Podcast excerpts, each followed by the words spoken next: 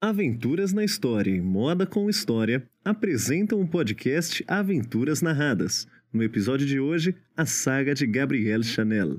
Olá, bem-vindos ao podcast Aventuras Narradas e Moda com História, em nosso especial sobre Chanel. Eu sou a Laura Vi e no episódio de hoje nós iremos com a moda até o cinema, a chamada sétima arte, que a partir de Gabrielle Chanel vai gerar ainda mais encanto e beleza em suas telas.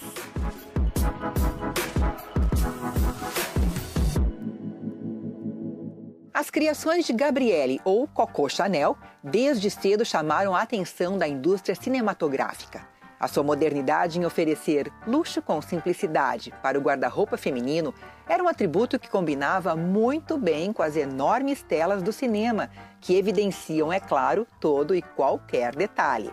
Um setor como esse, que vive da imagem, não deixaria de se beneficiar daquele conceito chique que a estilista francesa estava propondo para mulheres no seu dia a dia e que poderia muito bem vestir também as grandes estrelas da época, transformando-as em musas fashion. Afinal, os cortes retos e sem ostentação dos seus trajes faziam um contraponto elegante ao estilo muitas vezes exagerado e chamativo dos figurinistas dos estúdios de cinema. Foi no ano de 1931 que Chanel atravessou o Oceano Atlântico de navio para ir até Nova York e Hollywood, com assistentes, modelos e um grande número de bagagens. Mais precisamente, 35 malas e 15 baús recheados com a sobriedade do terninho feminino, o charme dos conjuntos de blusa e casaquinho, os twinsets, a elegância dos pretinhos básicos e a sensualidade dos chifons, aquele vestido leve e transparente que depois correu o mundo. Greta Garbo recepcionou Chanel em sua chegada, levando as manchetes dos jornais a anunciarem: duas rainhas se encontram. Marlene Dietrich se tornou sua amiga. Gloria Swanson se apoderou dos tailleurs dentro e fora das telas. A liberdade de movimentos que as peças sofisticadas traziam era uma grata novidade e foi rapidamente absorvida pela alta classe artística.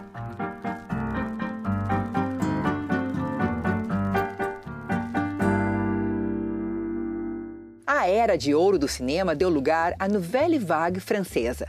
Chanel trouxe seu olhar prático para os sets de filmagem, contribuindo com os cineastas François Truffaut e Roger Vadim, quem, aliás, ela apresentou para o diretor italiano Franco Zeffirelli.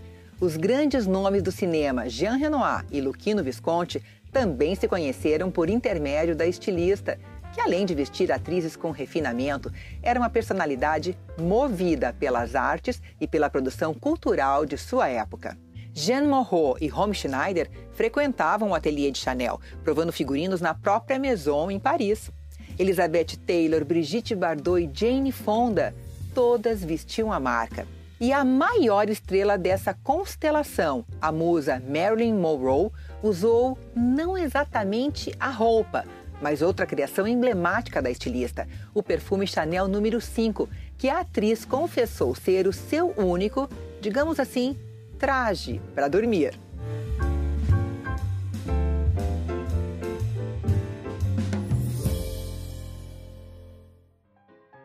O domínio da estilista no campo da moda e sua influência foram tão amplos que ela mesma acabou se tornando uma personagem mas desta vez não nas telas do cinema, e sim no teatro.